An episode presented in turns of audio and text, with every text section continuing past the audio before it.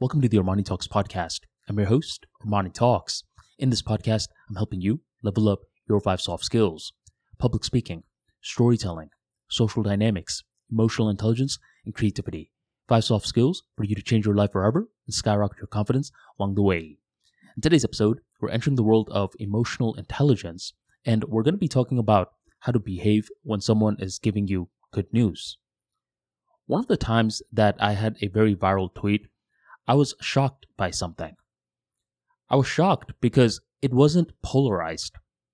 For the most part, whenever you're having a viral tweet, uh, there's going to be one group of people that hate it, and there's going to be another group of people that love it.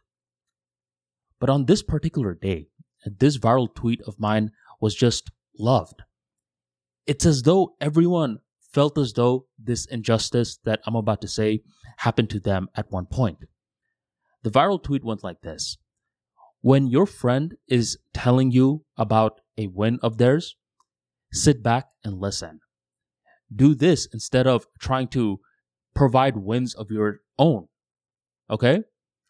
And did you ever have a moment like that when you were trying to share certain wins that you faced in your life and your friend who should have been listening was like, Well, I've had some wins too, you know. Uh, sit down and let me tell you and they're trying to take the spotlight away from you. What gives? So, this is why this tweet went viral because multiple people were just saying, shut up and let me speak. And this is the message for today's podcast. Whenever someone is giving you good news, we may be tempted to be like, hey, fam, you're not the only guy with good news. I have good news too. But whenever we are tempted to do something like that, we have to realize that this is something that is ego based. We don't want to keep giving wins of our own. That's a another time that we can do something like that. But right now, we just want our friend to express themselves and this win from a multitude of different angles.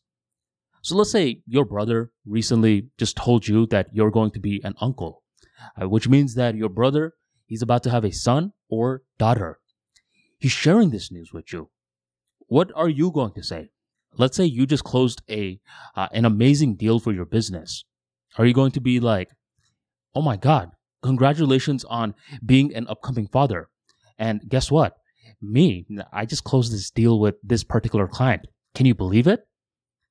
Is this the strategy you're going to take? Or are you going to say, Whoa, tell me more about how it feels for you to be a dad? Are you getting ready? Uh, do you know if it's going to be a boy or a girl? Uh, how are you feeling? I mean, real talk, all the macho ness aside, how are you really feeling? Tell me everything.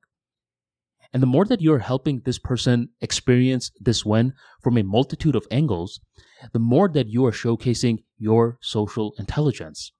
So the next time that someone is sharing a win, what you want to avoid is trying to share a win of your own.